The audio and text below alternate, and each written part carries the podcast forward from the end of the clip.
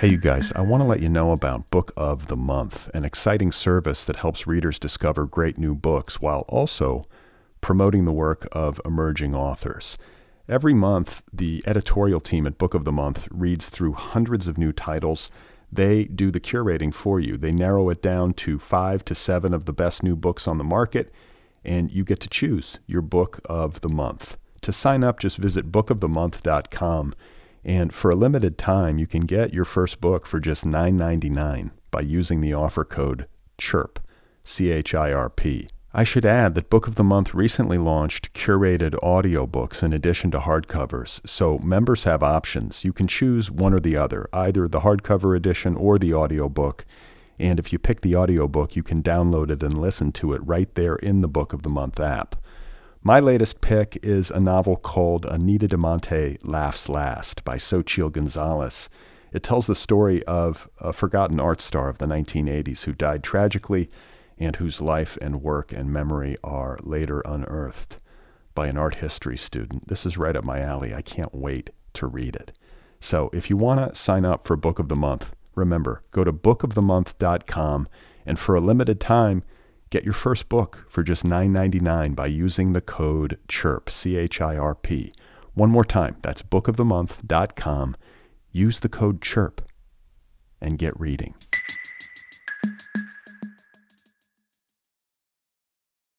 Hey folks, today's episode is brought to you by Sweet Spot for iPhone. Sweet Spot is an app. It's a simple way to curate and share your favorite life experiences. Whether you're uh, documenting a vacation or you're sharing your favorite bars and restaurants or you're sharing your city's essential museums and monuments with your friends, Sweet Spot for iPhone is built for you. You can follow your friends. It's social. You can follow your family. You can follow your favorite writers, actors, artists, musicians, chefs, whomever. And then when you build your own curations, you can pull in photos from your Instagram and Facebook, locations from Google Maps, and then you use tags and text to tell a story. Uh, from there, you share your curations via social media Facebook, Twitter, Tumblr, Pinterest, and Google. SweetSpot wants you to connect places to places and moments to moments. Also, it's free. You can download SweetSpot for iPhone right now over at the App Store. SweetSpot for iPhone. This is an app. You can download it. Go and get it. Oh my God. You are not alone. You have found other people. You and I have a friend in common. Every stupid thing that a writer could do, I've done. I think it's really beautiful. Jake stated what? A struggle, you know? It was incredible. You know, it's like your head exploded seeing what was really there. And now here's your host, Brad Listi. Just one person at just one time. Right. All right, everybody, here we go again. This is it. This is Other People. This is delivered twice weekly. This is attempting to insinuate itself into your life. Uh, hello, I'm Brad Listi, and I'm here in Los Angeles. I hope you're doing well, wherever you are. Uh, Frederick Barthelme is my guest today. Very pleased to have him here. It's a great thrill to have him here. Uh, his latest novel is called There Must Be Some Mistake. It's available from Little Brown, and you're going to hear us in conversation shortly. Uh, first, though, I do want to read some mail. Uh, I've been getting some good mail. Figured I would uh, give it some airtime. This letter comes from a listener named David who says, Hi, Brad. I've really been enjoying the podcast. I'm currently teaching high school, and listening helps me to cut down my angst when it's time to process the high piles of various bullshit I have to work through. Uh, I'm writing because I was interested to hear your discussion with Sarah Gerard that veered toward the end toward animal rights stuff.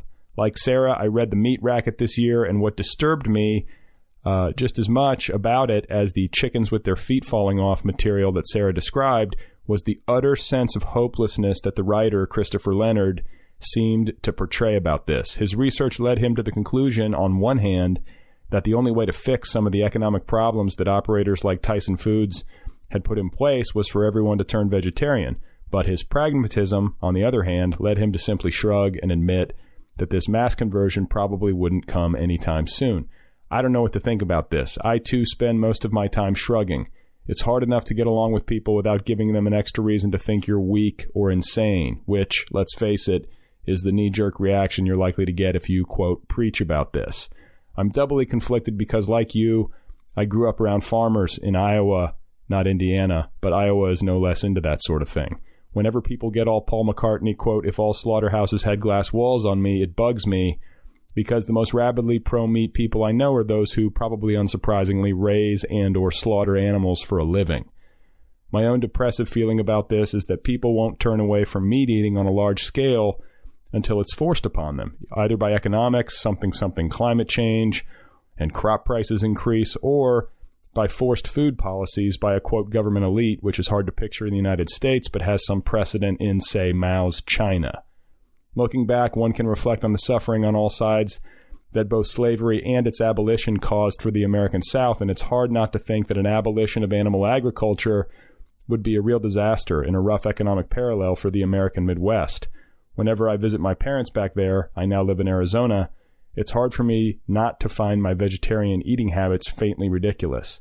Add to that the sentimental feeling for food that people have that you discussed, and yeah, yeesh, it can get you down. Uh, well, I'm not building to any grand thesis here. I just thought I'd let you know that I've been enjoying your show and that I appreciated your and Sarah's comments on this in episode 325. Maybe we'll just have to keep on failing nobly. Regards, David. Thanks, David. Uh, that's a good letter. I appreciate it. And I know this food stuff is touchy, and it's not exactly uh, germane to uh, a show about writing and literature, but it does come up. Everybody eats. People think about what they eat, or most people do. And I'm not so sure about the uh, economy of the Midwest going down the tubes if animal agriculture were reduced. Uh, because they have all that land that they're grazing those cattle on. They could easily grow grains there if the demand were up and feed a lot more people with that acreage. Like, you know, one, one acre of land used to grow grain feeds a lot more people than one acre of land used to feed cows. That's true. So it, it's hard to talk about. And it, like you say, you don't want to come off as preachy. People are very emotional about food, very emotional, and get very angry when you start talking about what should and should not be eaten and what's good and what's not good. I hate those conversations. But I do think there are some people out there who are uh, even in their temperament and in their delivery who are effective at um, transmitting facts. So it's like that. Let's take emotion out of it. Let's take preference out of it. Let's just look at the facts. This is fa- you know the meat industry is factually bad for the environment, and it's a really inefficient use of land. It's an inefficient way to feed uh, a world population that's growing to uh, you know uh, a level that is that brings to uh, brings into question whether or not uh, life on the planet is even sustainable when you start getting up towards 10 billion people on the planet how do you feed everybody? There's a reason why there's like this faux meat thing, like laboratory grown meat. They're starting to do that. I think people are anticipating, like, oh shit, we might run out of land to graze all these animals, or the you know the global climate might uh, become so difficult that we can't sustain it, etc. So, uh, you know, there are facts. People should be aware of them. People should think about this stuff on their own. Me, I think you just do your thing. Do what you think is right. Lead by example. Hope for the best. Like, it's hard for me to think, you know, if you fast forward, say, 500 years into the future, if human beings are still around, that people won't look back on the way we treat animals now uh, with the same sort of uh, disbelief that we look back on, say, like medieval times and how they tortured people and like quartered them in public or whatever. It's very cruel.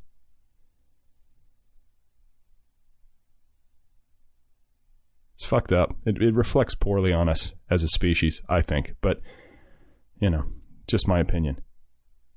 And it should also be said, you know, that how we consume is at the heart of what's, what ills the planet.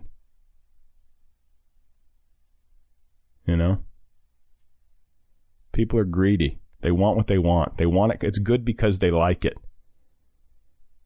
So the best way, like the best, I think, political statement you can make about it is just to con- to consume in a way uh, that's as conscious as possible. But it's hard, you know. You can't be perfect. I still drive a car. I drink alcohol. Alcohol also uh, eats up a lot of uh, land that could otherwise be used to grow grains that actually nourish people, sustain life. Not that you know a little wine can't be good, you know, uh, in that capacity too. But you know what I'm saying.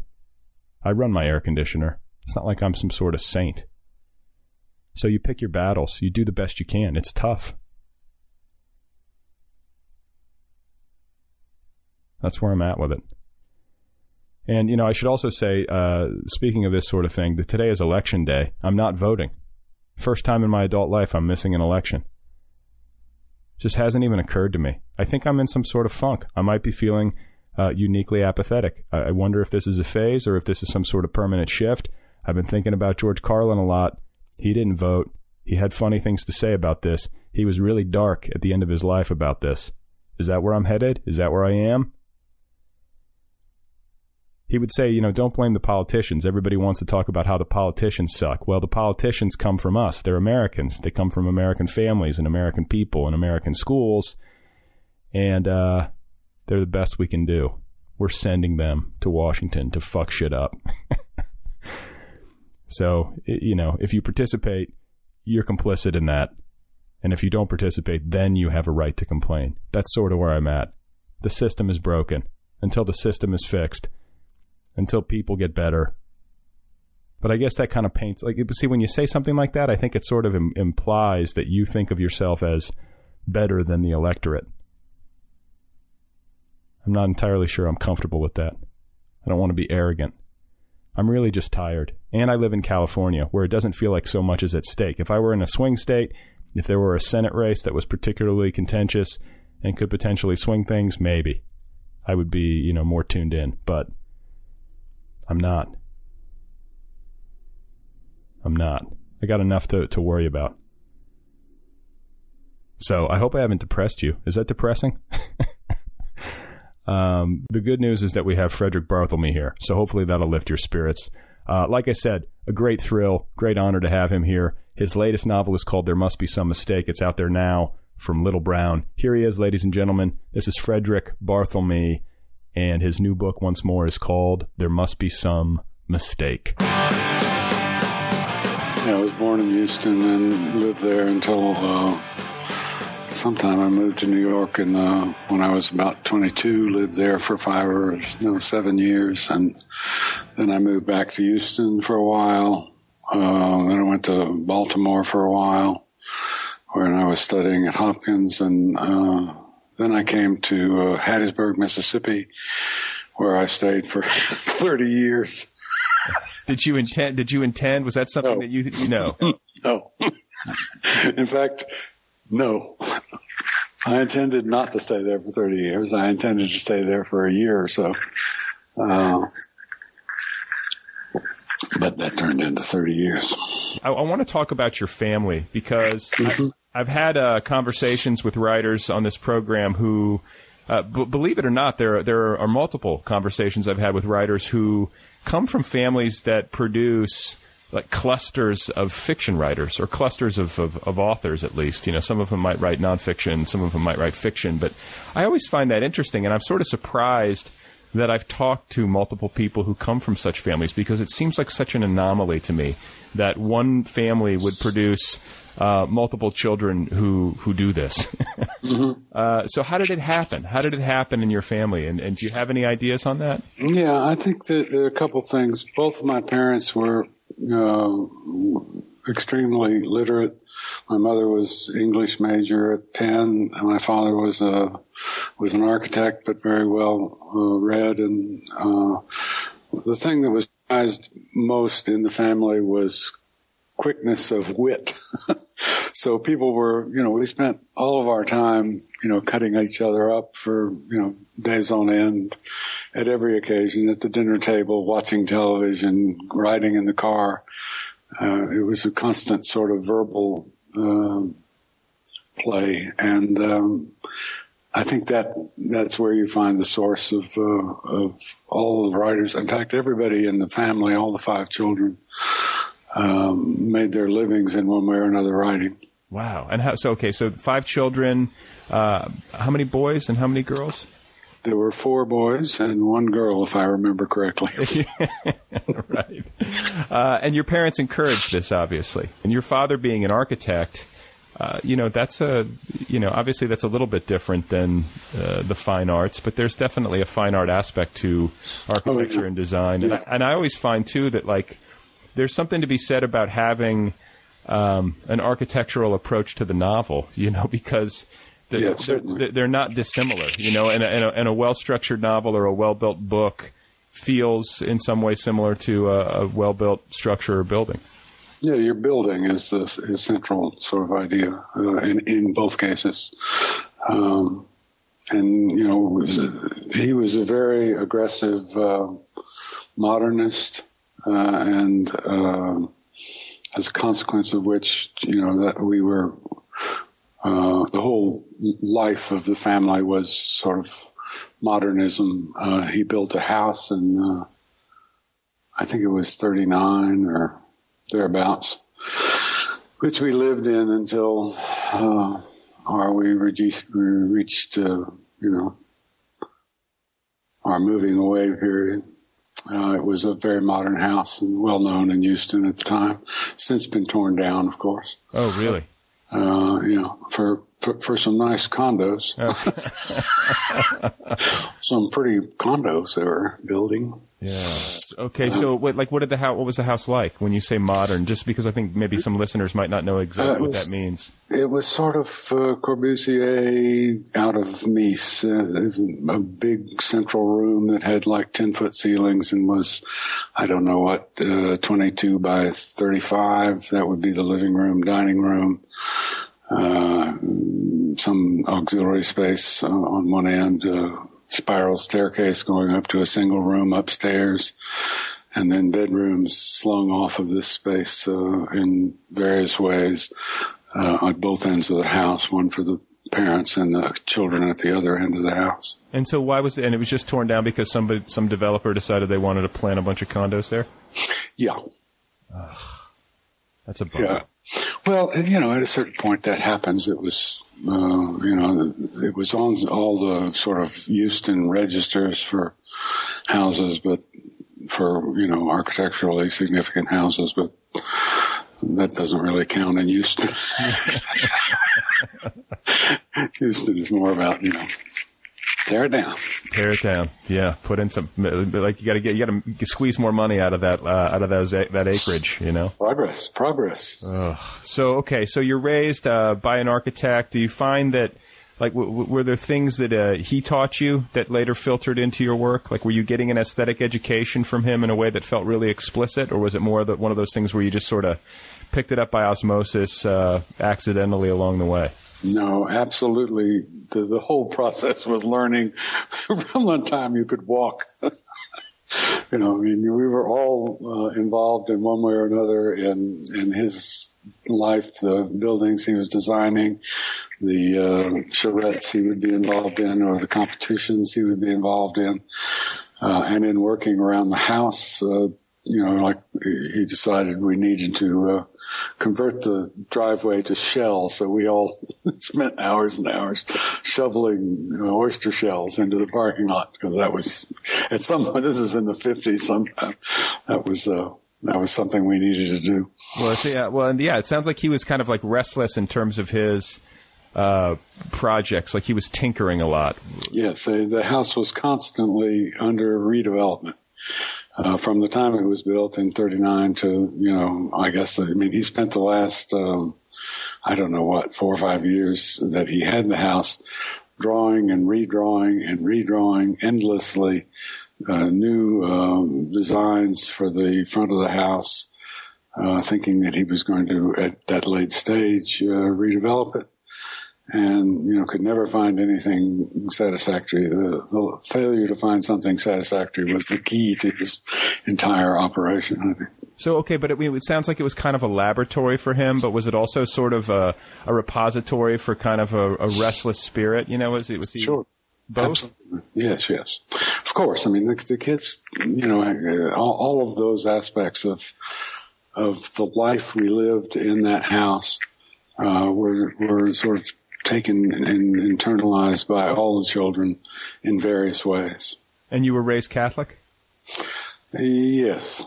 Okay. I say that because he was not Catholic. My mother was. Uh, I mean, he was Catholic, but he was not practicing. I guess my mother was practicing. We were practicing Catholics until we escaped. Until you, as was I. But uh, you know, you were educated in Catholic schools. I mean, did yes. Did that did that have an impact on you? Uh, only to uh, a dissatisfaction with khakis. the uniform. yeah. uh, was it a co-ed the situation, or were you in an all-boys school? Uh, co-ed. Okay. Well, at least you had some girls around. Yeah. Yeah, I, I had a big problem in Catholic school for a while, and and uh, one of the anecdotes is that, and and some of this I sort of remember, and some I don't. A teacher threw something at me, and I threw it back at her. and then I went to school in the in the uh, nuns. Uh, what do you call it? It's not a rectory for nuns, whatever it's called. The nunnery. Uh, yeah, it, the nuns ran the school, so I had to go to school in the nuns' uh, housing area for six weeks alone. wow, it's like solitary. Yeah, it was great. It was great. Um, the teacher said that I made various remarks that I don't recall making, but um, other people believed the teachers, and so I. So I went to school for six weeks, day in day out, in the convent. There it is. It came back to me. Convent. There it is. Yeah, that's right. So, was there a competition among you and your siblings growing up? I mean, I know you guys were engaged in kind of a battle of wits, which seems healthy and, and normal, but uh, especially as you get on in life, and um, you know, your brother uh, Donald's publishing and having a lot of success, and you know, you're trying to do it, and other siblings are trying to do it. Like, how did that uh, dynamic take shape, and how did it affect you? I, uh, what I'd say about that is that there wasn't a lot of, I mean, there was a lot of competition in the same way that we had grown up with the competitive sort of uh, shooting each other with language constantly, but there wasn't any deep set, um, you know, uh, concern in that way. Everybody was very pleased when Don started uh, having his success. This was about I guess in the 60, early 60s, 63, 64. Um, and then um, there just wasn't a lot of sort of. There were a lot of jokes about it. My brother Steve, who was younger, uh, I remember on one occasion Don had come back to, to Houston for some reason, and uh, he, he wanted an ashtray. There were no ashtrays, for example, in the house for some reason. I don't remember why. So he went to the store and he, he got an ashtray. And we were all sitting around the dining table, and he said, uh, uh, said to Steve, he said, uh, "You know, have you seen my new ashtray?" And Steve said, "Steve said, well, I don't know. Was it in the New Yorker?" so there was that that kind of thing, but uh, jibes. Yes. But not, nothing more than that. now. Um, and did it did it make it any more difficult for you? I mean, I've got to imagine like coming up behind somebody who's publishing in the New Yorker, like yeah, that sets the bar pretty high. Yeah, it was it was uh, it was awful in that regard. I mean, it, the problem was, of course, that he had such a, uh, an enormous and, and attractive success that there was uh, a limit to what you could do. You had to get outside of what he did, and it took me a very long time to figure out how to get outside of what he did. Well, yeah, I mean, is there is there a pressure? Um, you know, when your brother is, is having that kind of publishing success and is, um, I, I, think aesthetically and stylistically so notable, you know, is there a pressure to sort of follow in those footsteps or to go in the opposite direction? Like, how do you find your own thing? Well, the thing, the, the thing you have to understand is that that sensibility that he brought to the writing at that point was basically a family sensibility. That's what I'm, with, what all of the foregoing uh, wants to suggest. It was basically what we did all the time in the family. He was particularly good at it, and and uh, of course he figured out a way to turn it into a, a, a new form of fiction. But um, it was it was the, the, family sensibility, so that it was uh, you know it fell naturally to all the rest of us.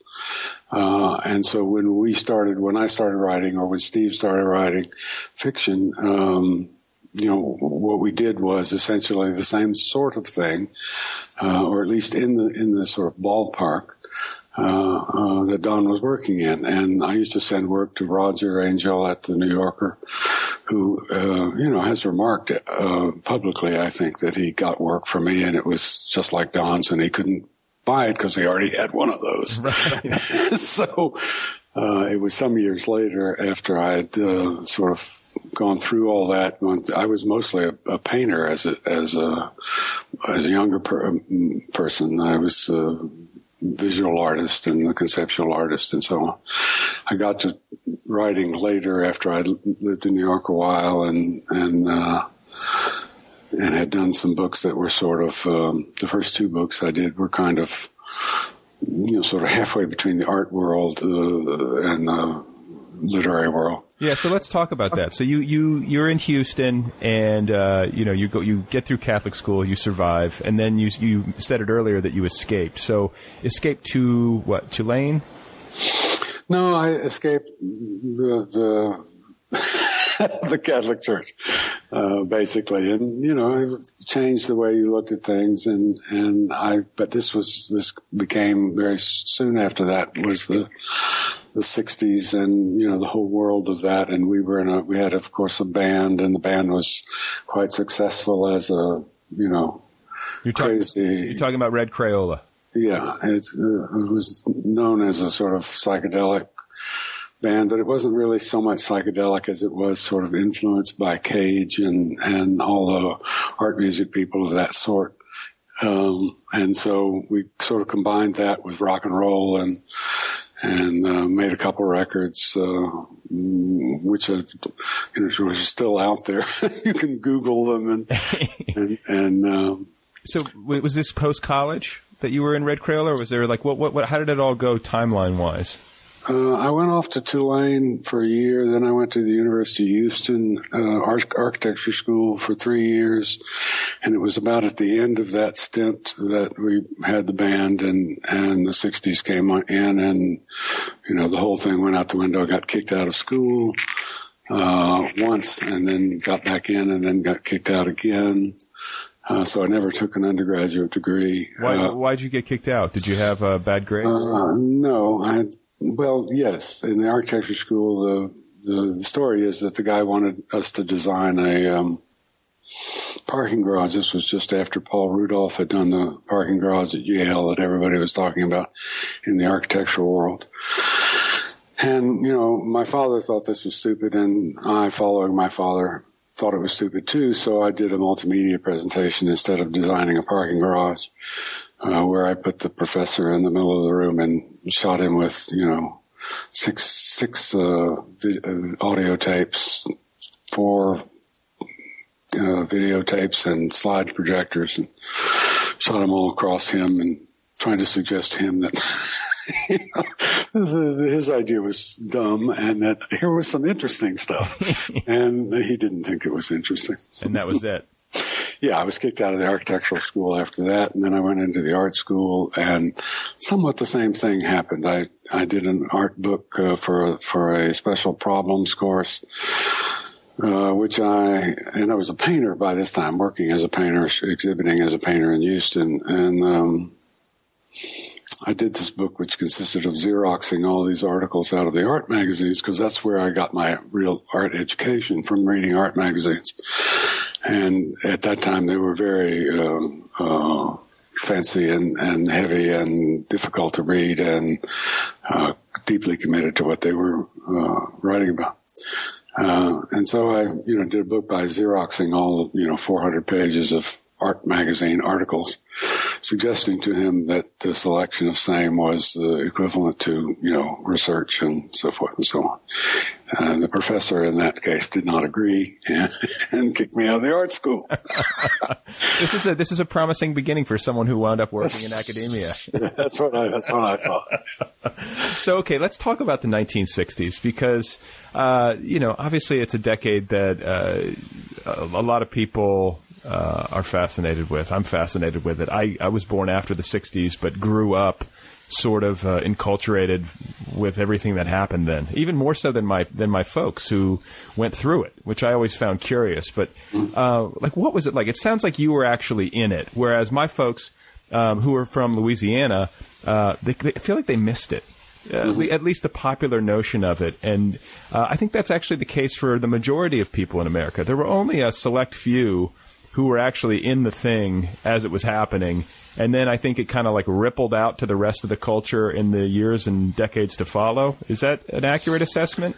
I, I wouldn't wouldn't hazard a, uh, description uh, like that. Uh, I don't really know. I mean, I was, we were in it. The people I was hanging out with in Houston uh, in in the, in the mid '60s.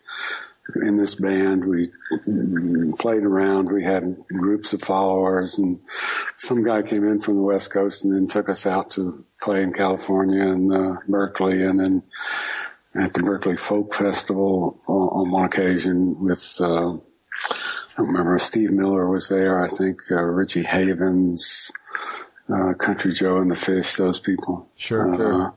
And we were doing this screeching, snapping, crazy music, which, you know, everybody out there, you know, was into, into something quite different, which was, you know, deeply emotional, warm and fuzzy rock and roll. So we were not well received uh, in that in that venue, and uh, but we did a actually did a record with uh, the, the guitarist John Fahey, who uh, was we were staying with a guy named uh, Ed Denson, who was Fahey's uh, agent or something, uh, and Fahey liked what we were doing, so we made a record with him. Which I don't think has yet been released because there was some tie up with uh, the record companies. So, and was was this? I mean, this is the '60s. So, was there psychedelics involved? Were you influenced by that Oh. experience? Sure. I mean, everybody was. You were doing all kinds of, you know, I mean, not not drugs that are hard in the way drugs are hard now, but you know, LSD and so and so all the time, weed all the time. Was it was it impactful? I mean, in the, like when you look back, because uh, I have some confusion over this. Like when you look back on those experiences, uh, do you think they were formative in terms of your approach to art, and did it carry through into later years and later works where you you know you weren't necessarily like uh, involved in in that scene? No, I don't. I, I think they were uh, interesting uh, sidelight, and and you got a sense that th- they enriched the world in a way that you hadn't seen the world enriched previously. Uh, after a time, they became less fascinating to me and to others. Uh, and so, you know, uh, eventually, uh, I gave up drugs altogether and alcohol. I was also a big drinker in those days, and I, alcohol was very dangerous because I would drink until I passed out. And uh, when I, especially when I, I guess when I quit, when I moved to New York, and the first party I went to, I ended up somewhere on the Bowery asleep at 4 a.m. You know, on the street. Oh God! and it was like, wait a minute now. In Houston, in Houston this was fine because I would end up, you know, in my underwear on the steps of the museum, sleep, which was fine. You know, in Houston, you know, you could go, oh, I was in the, you know, I'm on, I'm on the steps of the museum. I can get home from here, and nobody's going to hurt me. In New York, you figure like I'm about to get my, you know. Bowels extruded. well, I was going to say the Bowery back in the day was not the safest neighborhood, right? No, not at all. So, I mean, I gave up alcohol and, and about the same time, mostly uh, uh, all the other drugs. So, what was it? A like? Did you have to? Did you just quit cold turkey, or did you have to go into? Uh, No, no, I, I just quit. Yeah. I've actually, I've not had that a, a difficult problem with the quitting of uh, various addictive. I mean, I, I quit cigarettes cold turkey in 19 something after my, both of my brothers got cancer of the throat. In the, actually in the same month of the same year. And, uh, and this was Donald and uh, Pete, Peter. yeah. Uh, and you know that was, that was enough to suggest maybe smoking wasn't such a good idea. So, Right. so I gave it up. It took about you know four or five months to give it up whole, but uh, it, uh, I haven't smoked since then. If you if, if that's not going to do it for you, then nothing will. Let's just be Yeah, honest. that, that was that was my thinking. And it it in Don's case, of course, it went on to to uh, metastasize into uh, liver cancer, and and he died as a consequence. Uh, Pete did not die till you know 25 years, 30 years later. Yeah. Oh, well, that's I mean, like I I uh, smoked like briefly in my earlier years, and I still worry about it. Like I wasn't even a heavy smoker, but I'm like, uh, you know, not a good idea. No, I don't think it is, and it's it's quite extraordinary as you drive around in the world these days to see people in their shut cars. Yeah, you know, surrounded by smoke. and you want to, excuse me. yeah. What are you doing? And I, you know, I feel like too, you know, like the that uh, the '60s, you know, growing up in the middle part of the uh, 20th century, it was a different world back then. You know, people that you could still smoke. I mean, I remember when I was a kid. Uh, as a young kid, you could still smoke on airplanes, which today se- seems like the most insane thing ever. yeah, it was a different world, uh, much sweeter and kinder than the world we live in today. You think so? Oh yeah. Yeah, it was. I mean, if you, you couldn't do you couldn't do all that '60s crap today, nobody let you get away with it. Yeah. So it's getting worse, in your opinion. Oh yeah, yeah. It's of course the world is, you know, four times as coarse as it was then, and it, then it. I think of my parents in this way because for for them it was must have been very coarse uh, when we came up, and the whole progression is, you know, all hell coarseness. Yeah, man, it makes me worry. I have a young, I have a young child, so I'm thinking like, what's it going to be like 20 years from now? You know, like, it's just. And is there? Do you think there's any way to right the ship, or is this just the way things go for civilizations and for our species? You know, that's a huge kind of generalization I wouldn't want to make, but it does seem that there's a tendency for things to get coarser just year by year, decade by decade. It just, you know, and just generally things are coarser. Yeah. know? Yeah. Well, I mean, maybe, and the thing too is just the access to information and the constant news feed of. It just feels like a constant bad news feed on my computer screen. I don't know if it's the same for you, but it just uh, maybe it'd be better to you know ignorance is bliss to, to turn it off and to not have as, as much awareness. But it's hard to escape. Well, it's. I think people are crueler, and you know, on and on.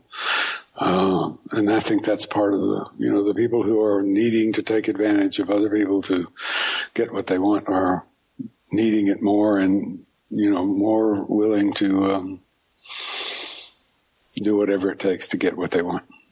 So, to go back to your uh, you know your bio and uh, the '60s, you know, at some point the '60s end. Um, like, what about Vietnam? Did that touch your life? Yes, I was you know desperate to stay out of Vietnam and and did everything possible to do so, and eventually. Um, uh, I had I was drafted and I had to go, uh, you know, whatever you do when you get drafted, and then I was listed as one Y, uh, which is you know not suitable for military service. Or probably not. No, I think that's sort of probably not serve. You should you should you should have just given him one of your Red Crayola albums and been like, well, we, we, we, tried that. Uh, no, uh, the, the, the, the, my one of my great you know, disappointments of the period was that Mayo Thompson, my co-conspirator in the band, got to be 4F and I only got to be 1Y. what does 4F mean? 4F, you can't never go anywhere near the military. Stay out of town. You're, you're you know, dead that, man walking. well, I mean, this is just a, you know, maybe a, a, little bit of a counterpoint to the things are getting coarser. I mean, I think the notion of a uh, military draft to young people today is something they could hardly imagine, but that, that's heavy man. When you could be drafted at any moment, you know, no matter what your position, and next thing you know, you're in in a war theater. That's yeah, it was frightening, and you know, in hindsight, you know, you have a whole different view of it after you know all these years. But at the time, it was you know simply a, a, a get out at all uh, costs, and you know ended up going to a psychiatrist who said I was uh, not fit. That's what you did. Okay, yeah, because people have different different ways. Um, yeah, yeah. I mean, some people left and went to Canada. Some people shot themselves in the foot. Some people just went to psychiatrists, which was, it seems between going to Canada, shooting yourself in the foot, and going to a psychiatrist. The psychiatrist was right around the corner, right? And right. was and was unarmed. It was a, indeed best choice possible. So okay, so then uh, visual art. You know, you, you finish your musical career. Uh, I'm imagining that just sort of uh, d- fizzled or dematerialized kind of in a natural way, or was there some sort of big breakup? Or No, actually, what happened was that first of all, the, the I was painting before I was doing the music, and then uh, all during the same time. Um, the band worked for. Did a first album. The album, as you know, has certain kind of success. Uh, there was the second al- album which we did, which the band, which the record company refused to uh, w- uh, release because they thought it was too unreleasable. And um, at that time coincided with when I was freed from the threat of the army, and I just moved to New York. And Mayo stayed in in Texas for a while and continued with the band. And I sort of left the band, went to New York, started making, you know, started getting involved with the art world there. I worked at a gallery called um, Corn Corn Corn. Hmm. Jill Kornblee. Kornblee was her name. Jill Kornblee Gallery. She was a big friend of Leo Castelli, and just around the corner from him, the gallery was on 79th Street, and um, so I worked for her for a while. And at the same time, I was running around and meeting people in the what was called then the concept art business. Uh, Joseph Kosuth and Larry Weiner and uh, Douglas Huebler and and uh, some of those folks. so, what, what, what year was this? Uh, that would be, I think, 1967. Okay, so still late '60s. Yeah. And then, what kind of like what kind of painting and conceptual art did you produce yourself in that period? Well, what, what I was doing was trying to eliminate the art object. There was something about the art object, the physical object, that seemed to me problematic. Uh, in the, you know, that it was just it was just another object, so that uh, the the largely um, resonant aspect of the fine art was lost because mostly it was just adoration of this certain object, a painting by such and such, a sculpture by such and such, and it was, you know. Uh, so we we spent a lot of time trying to figure out how to avoid the object.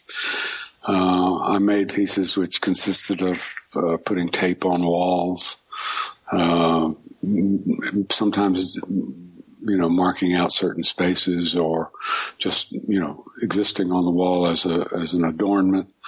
Uh, I made piece papers, pieces of paper which printed things on them. And I, remember one thing that I exhibited was, um, was called substitutions, where I would print up a paper and say, um, instead of making art, I bought this television set, or instead of making art, I went to the drugstore and did thus and so.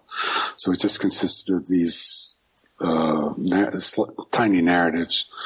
Uh, so I did that kind of thing and uh, did did well. Had did a lot of exhibitions. Was in a show at the at the Modern. Was in a show at some other large uh, uh, museum in New York. And then Lucy Lippard, who was a critic involved more or less in those areas, uh, did some shows that were like done on uh, cards, like uh, postcards, and and then she wrote a couple of books. And there were two or three books about conceptual art in which I made a small appearance. So I was doing fine until I started to write a long piece for Artforum about uh, Joseph Kosuth, who was a pal, and after about 50 pages, I got you know terribly, terribly bored and thought this wasn't very human. So that's when I quit uh, doing concept art. Okay, and then what about like uh, the literary stuff? Like, was that in the back of your mind? Were you doing any of that on the side? Um, was your your brother was publishing and publishing well at that point? So I imagine if you were in New York, like was that uh, all happening at the same time? Do I have my chronology yeah. right? Yeah. Yeah, he was. He lived down on uh, 11th Street. I was living up on Madison between uh, 80 and 81, and um, you know, we were very close friends. That was a great period for me because, uh, you know, I mean, it was the f- first time as an adult I had spent a lot of time with him. And of course, that was, that was quite wonderful. Uh, we were together all the time, going around, seeing things, doing things.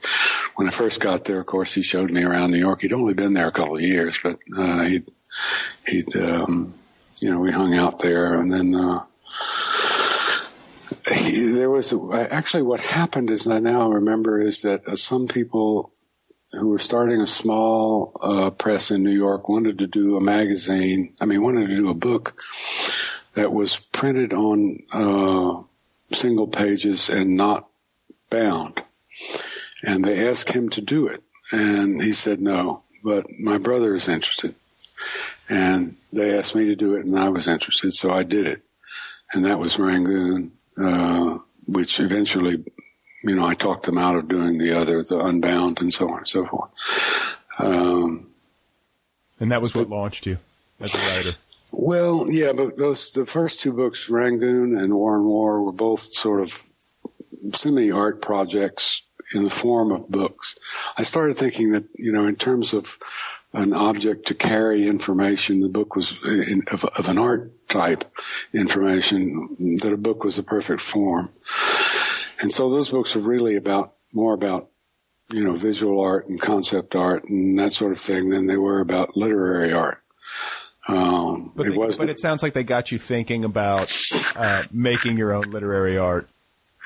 Yeah, it was a it was some sort of uh, moment where I started doing this other thing, which I really wasn't very you know well equipped to do at the time, and it, it then, as you perhaps have noted, took 10 years of woodshedding to, uh, you know, get, get the chops up to the point where they were, uh, you know, the work was publishable. And okay, and so now, uh, what is this? Uh, like, there must be uh, some mistake. Is what your fifteenth?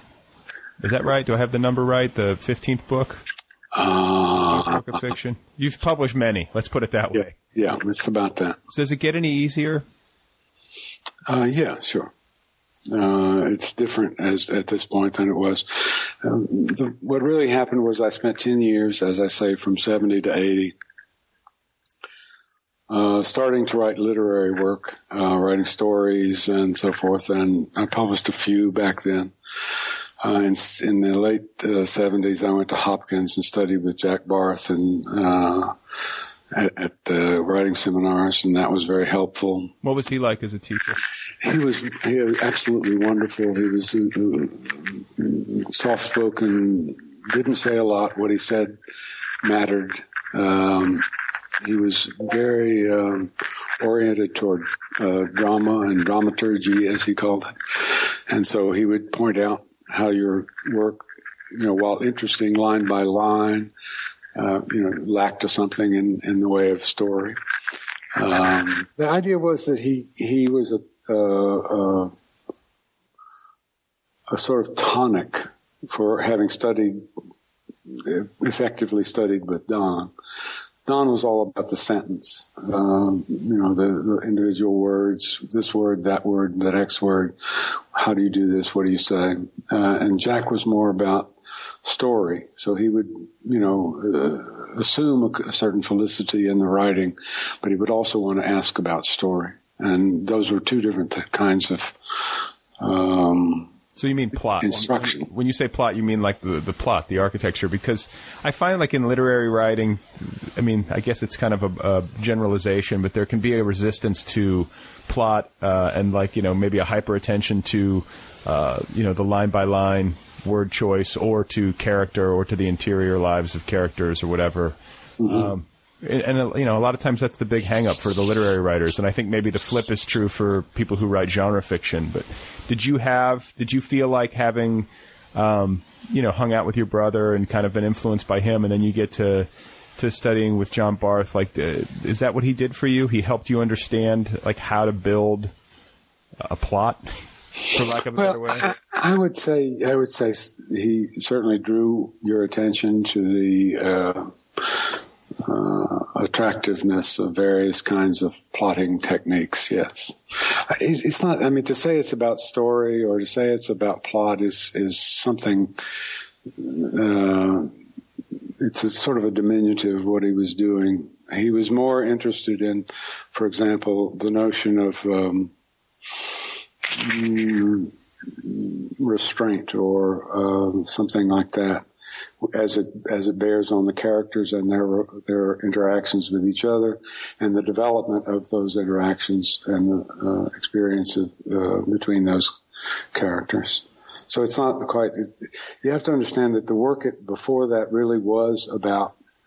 It, it was almost abstract in the sense that it was about the lines. So you write the line and you write the next line. And you're not particularly interested in you know, the story of the lines, of the characters of the lines. You're interested in how beautiful the line is, right? Uh, how the language plays, what the what the musical component of the line is, what the surprise component in the line might be, what word appears that might seem strange and, and almost musical in, in its sudden appearance in this life. All of those kinds of things. And Jack was about all that, but on a, that was sort of secondary or he, he, he responded to all that, but at the same time he was interested in this other thing, which is, which is a little more character and story oriented. And in fact was very important for me because, uh, eventually, uh, I, I, remember, and I've written this somewhere about, you know, years later, I was riding around in a car somewhere and, and thought, you know, like people are more interesting than words, which was a kind of simple minded formulation, uh, which was news to me at the time. Well, I, I, I, think I can. I think I agree with that, right? I, you can agree or not agree. I don't know whether. right. Well, I'm doing this show. I think I find people interesting. okay. Um, so okay, so you get out of Johns Hopkins and you have your uh, degree. Yeah. And then it's off to teach? Yeah, I, I had a bunch of interviews and and I was still sort of a haughty soul at the time. So uh, I swaggered through seven interviews and got not one offer. And uh, then I got an offer at uh, Southern Miss, and so I went to work there. And then 30 years later? Yeah. Okay, so what was it like? Uh, I mean, you, you, you were there. You you ran the Mississippi Review for years, which was one of uh, the country's uh, you know premier literary journals, and I, you know that whole scene has changed so much with the advent of digital. Mm-hmm. Um, but what was it like back in the heyday? You know, when like people were mailing in uh, submissions and all that kind of stuff. You know. Well, I was, you know, I mean, I had paid attention to the literary magazine community before that, and was interested in magazines, uh, lit magazines, and I would go to bookstores and look at lit magazines and buy some uh, when I had the money to buy some. And you know, you, it was something I was interested in. So, so um, when I got to uh, Southern Miss and got the magazine under my control, then I was interested in trying to do uh, interesting stuff with it. And, and so that's what we did for the next 30 years. And probably it was interesting for the first 20. After that, it became a little less interesting. Um, but. You got a chance to publish a lot of uh, big names, you know, like at the time they weren't big names, but you were, uh, you know, there kind of at the beginning for them. Right. Uh, you were paying attention. I was paying attention to the literary culture at the time. I had a lot of heroes uh, among people of Don's and Jack's generation, Jack Hawkes, for example, and Coover and and people like that. And so we published them, and and then some uh, of the Latin Americans we published, and uh, then we found younger writers who were um, making waves. Uh, Ray Carver was around, uh, I think, in, in uh, did, you, did you know him? Yeah, briefly. He came down to Southern. We had him down to Southern a couple times, and in fact, we had a we had an arrangement. He was going to come there and teach, um, which I think uh, it was a sort of tentative arrangement. And uh, this, I think, was before he hit quite completely, and later was less interested in coming there to teach. But um, he, he came down, I think, twice, and he was a great uh, reader and a wonderful guy, just lovely guy. Yeah. Was this and was this like was this after he had gotten sober, or was he still drinking when he came down? No, he was pretty sober when I saw when I knew. Okay, yeah. I mean, because like you hear, I read the uh, bio. I mean, it's kind of a harrowing bio, but it was definitely seemed like a, a bifurcation in his life. You know, like the period before and the period after. Yeah, I think uh, it, it may have been, uh, though I wonder if it wasn't dramatized for, yeah. for the for the bio. Right, right, right. So okay, so uh, you know you're there, you're teaching. Did you find the teaching um, fed your writing? I think like you know people who teach and write uh, seem to be one of two ways. Either they really love the teaching and they feel like it's something that has like a a very positive effect on their work because of the interaction with students. And then I think there are writers who teach because it's a steady paycheck and it keeps them afloat. but if they uh, if they didn't have to do it, they wouldn't. Um, was No, where did I you was- fall? I was sort of more the former than the latter. I, I enjoyed it. I loved the students. Uh, the students were uh, constantly interesting and and charming and you know amazing. You could you know you could make fun of them and they would take it, and you could make fun with them and they would enjoy it. And you know they were all writing and trying their best to find something interesting, and very often they would find something interesting. And uh, so I was I was excited by that. Uh, I'm not sure how much it fed the writing in any direct way, except that you know I was comfortable doing it, and I liked doing it. Um, I was not unhappy doing it at all. Well, I think, but I think too, like it's nice to be around uh, young writers who aren't necessarily jaded and who have a lot of energy and hope. uh, yeah, I don't know. There's something sort of nourishing about that to be around Yeah. people who have that kind of energy because it's really hard to kind of, to replicate it. Uh, outside of the context of being, you know, in your early 20s or something. At least that's been the case for me. Well, we had a, I think it's a, a situation where anytime you have a community that's uh, built up around a, a, that kind of a deal, they're, they're all invested in the in the project. And we had people that were uh, right right out of school, and people who were mid thirties and up to forties, and so forth. And bringing all those people together and into a workshop, and the whole form of the workshop, I always enjoyed being in. Uh, it's a kind of wonderful uh, classroom atmosphere setting m- much better than you know any I you know I mean other than the ones that Hopkins um, had been in, in when I was in college. Uh, college was a wretched dump for me. So Were you uh, were you tough in workshop? Like, what was your what was your approach? I, I was.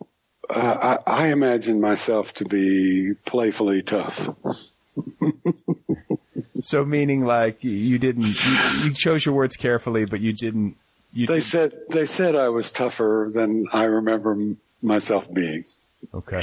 And I, I horsed around a lot. I enjoyed horsing around, so I would walk around on the desks and you know, and then yell at the guy with the uh, who had the um, you know earphones in and so forth.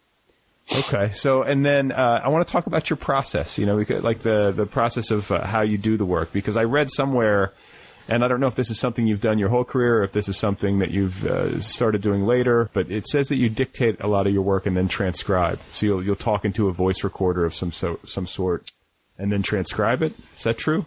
I used to do that. Okay. So you don't. don't. I don't do that anymore. I did that uh, the first couple books I wrote um, in conventional fashion. Uh, after that, starting with uh, uh, what I forget what the name of that book was.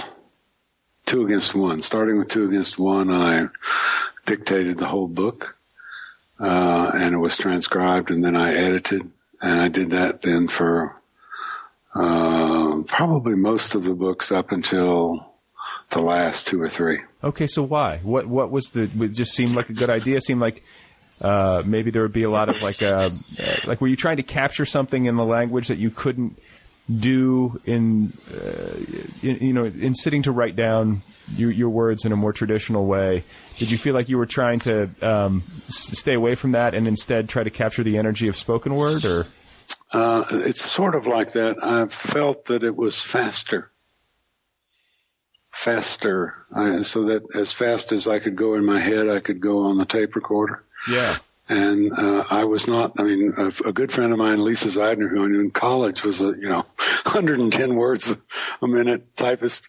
And, you know, so she didn't have any problem having her typing keep up with her thinking. And I had a problem that way. how fast? How fast do you type? You Oh, I don't know, 50 or 60. And, Okay. You know, uh, I, you know, I, yeah, at, at best, absolute best.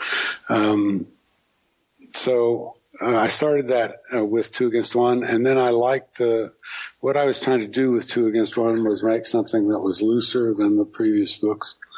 Uh, previous three books, I think there were three, were um, very very tight, uh, very heavily edited, trimmed, and I was trying to uh, loosen that up, and that was one of the reasons. And the other was this, as I say, the, it could move faster. And then I began to be interested in the way that voice sounded, and um, so that's what I did for a bunch of books. Okay, so what does that look like? I mean, we, we, we sort of know what a uh, what a, a, typical writing session looks like with like somebody sitting in front, like hunched over in front of a computer or a typewriter, um, you know, typing, sitting there, typing, hitting delete. You know, we know what that whole uh, torturous ritual looks like. But when you're talking into a a, a, voice recorder of some sort? Like, are you pacing around? Are you walking the neighborhood? Or you, like, what did you do? Was there was there a one way that you did it? There wasn't just one way to do it. Uh, I, two against one was basically dictated sitting in the bed.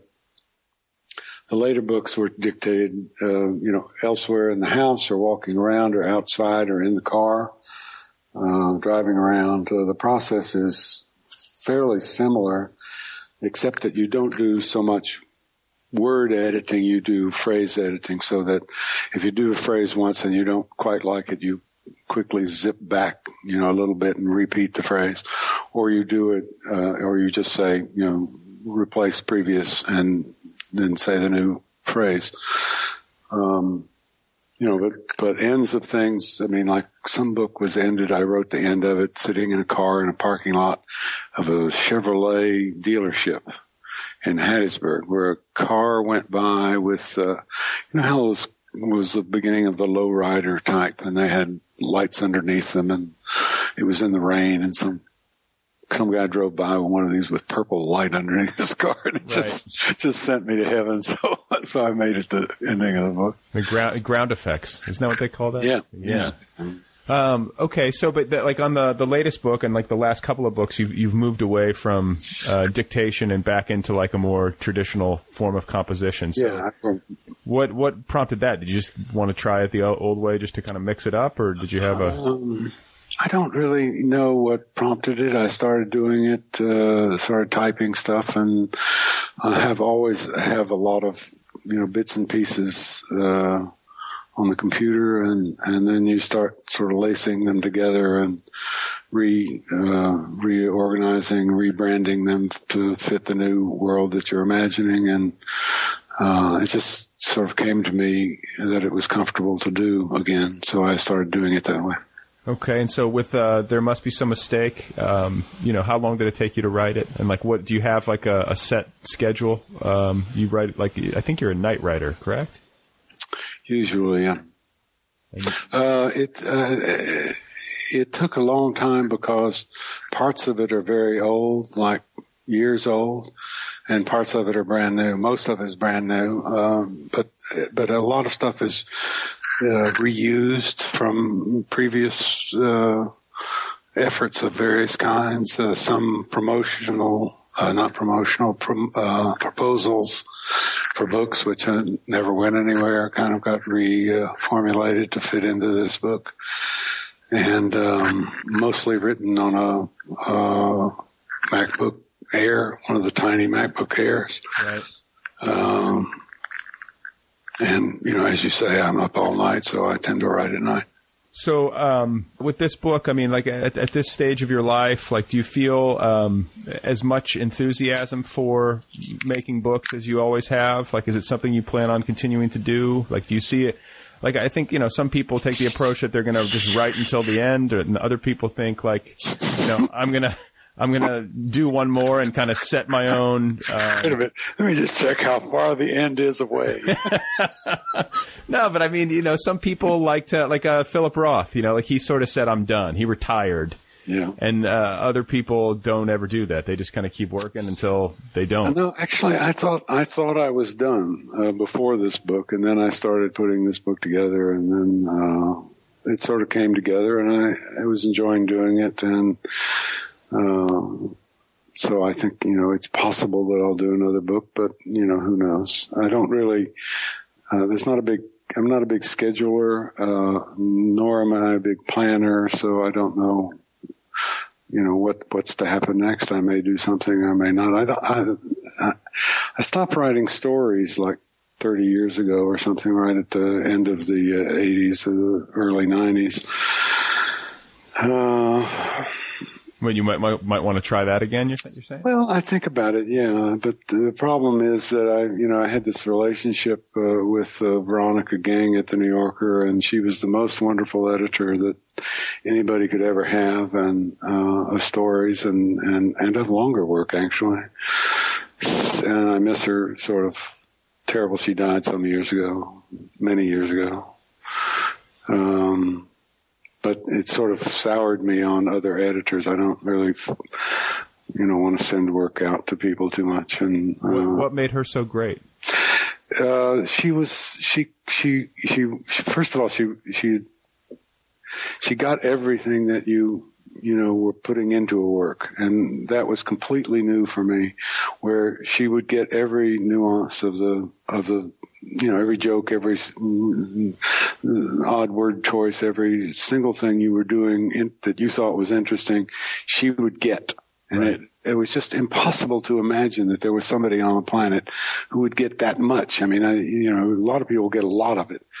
Uh, some people get none of it, but nobody gets all of it. And she got all of it. And it was just like, so we would just, we spent a lot of time on the phone uh, talking over, arguing about stories that I had written, and you know, fighting about them and and revising them, and, and she was just she was just insanely good at, at the business of uh, editing, and uh, she you know she worked for lots. Of, I mean, she worked for lots of uh, much more famous people than me, so I guess they knew that too. that's got to be. I mean, you know, that's a, talk about a job where you better bring it. You know, especially if you're working with with the writers who are good enough to publish in the New Yorker. Like, if you're gonna uh, purport to edit those people, you better know what you're talking about. You know. Yeah, I and and I've had you know, I mean, I had other editors there who were good. Chip uh, Chip McGrath after Veronica's was gone from the New Yorker, she was uh, ousted essentially at the end of the Shawn era. Um, uh, Chip McGrath was still there, and he was he was pretty good. Uh, there was some. I had another editor there who shall remain nameless, who wasn't good at all, huh. uh, and but who was very famous. well, but he just it was a question of b- being good at the particular thing that I was interested in. I think that was it.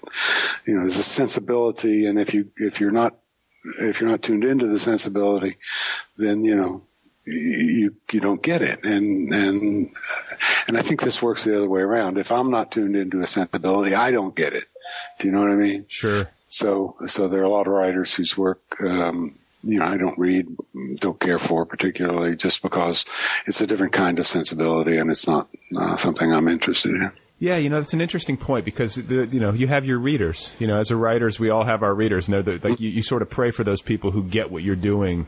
Mm-hmm. And some writers, you know, they're whatever frequ- frequency they're sending out registers with a lot of people. Some writers who are very very good might have a much smaller audience. But what's interesting from an editorial perspective is being somebody who, you know, in Veronica's case, like she got you, mm-hmm. and uh, I'm imagining she got a lot of people. Like she had the ability to sort of exactly read empathically and understand the writers who were coming at her. Like I almost wish she was here so I could ask her, like, was there anybody who you just couldn't get?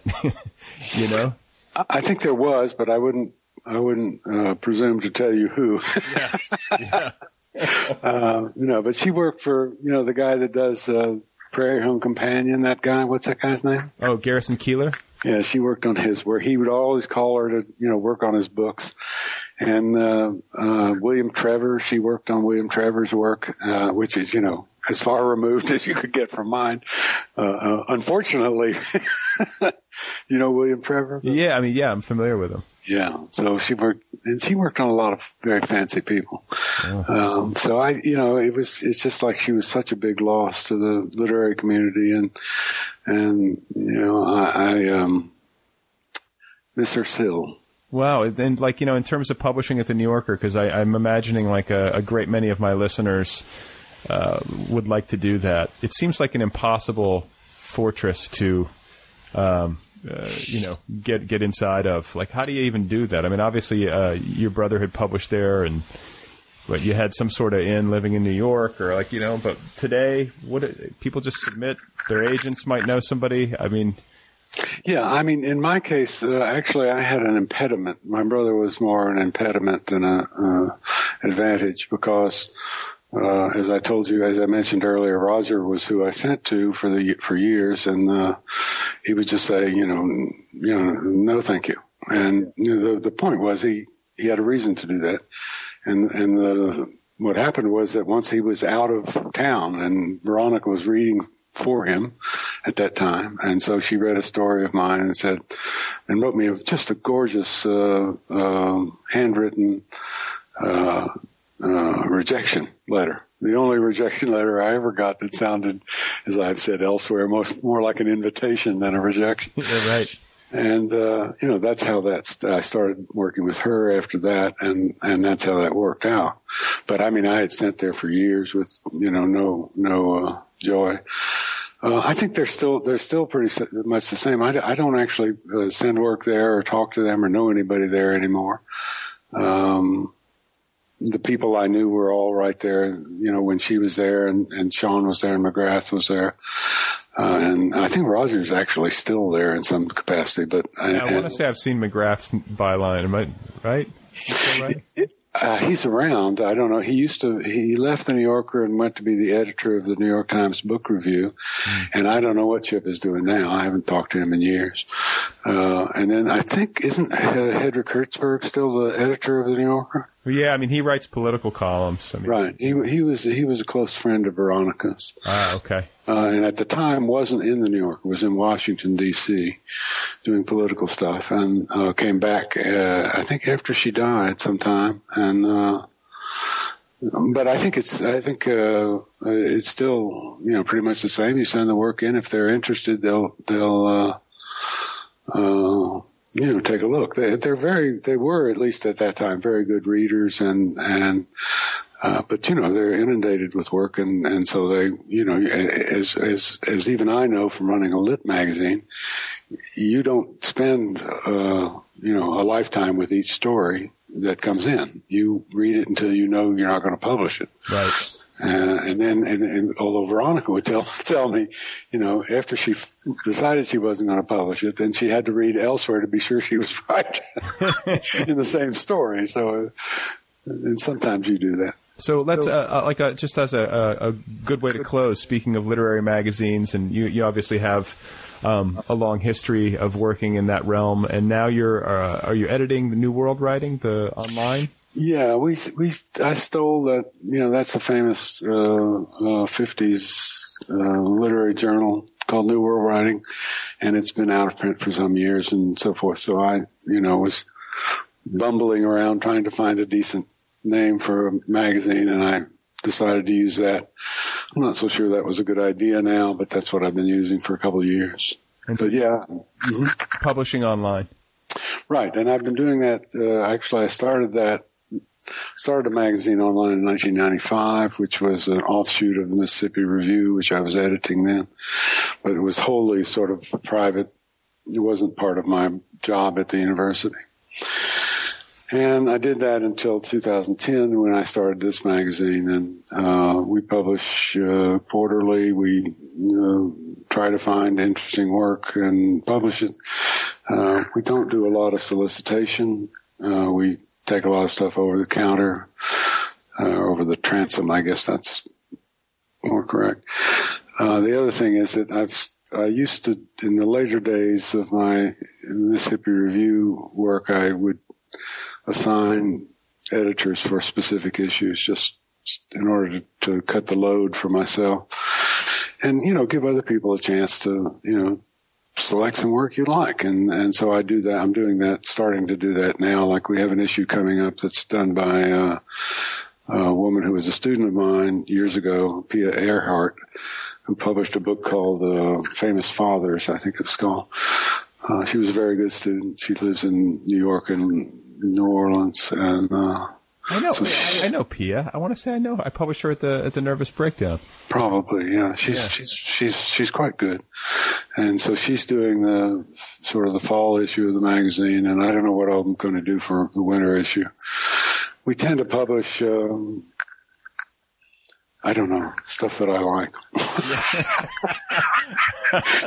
well, that makes that makes sense uh, as it is your uh, your official magazine. So, uh, great talking with you. I'm su- uh, such a pleasure to have you here, and I can't tell you how much I appreciate you taking the time.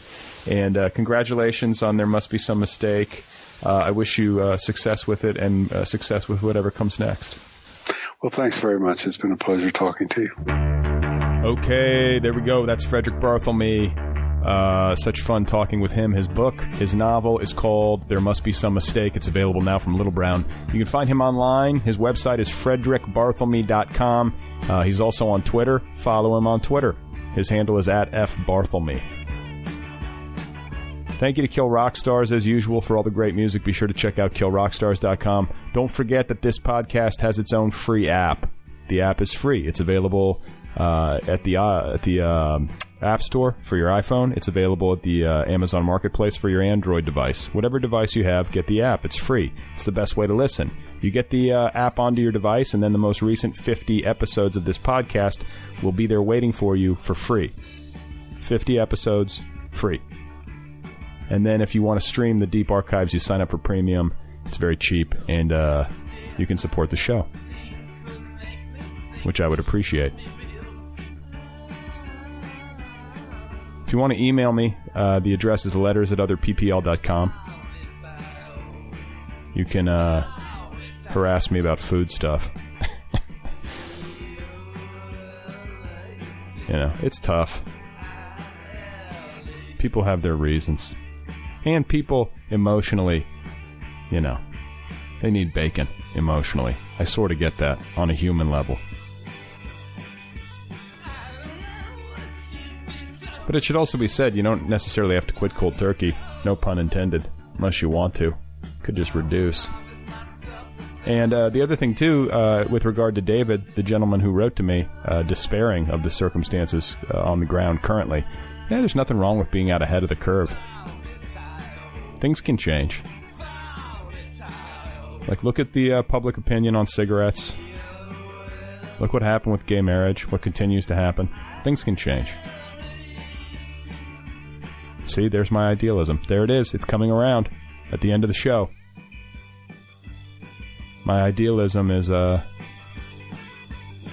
is is is, is overtaking my uh, deep apathy. Maybe I'll go vote at the eleventh hour. Maybe I'll run to the polling station.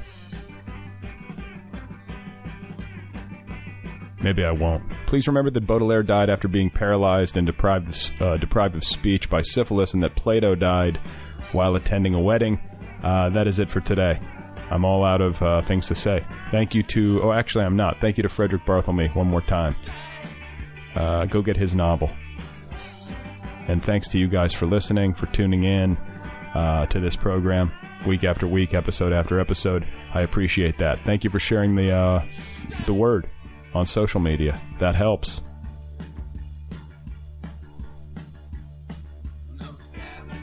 Thank you for uh, rating and reviewing the program on iTunes. That helps.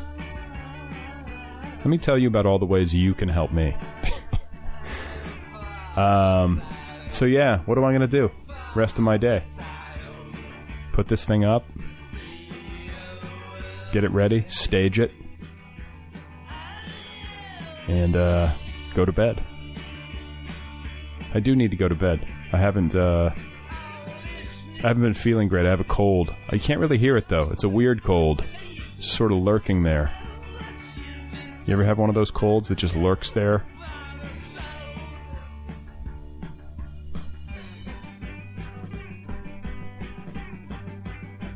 All right. So I think that's the program. I always feel like sticking around to the end of this song.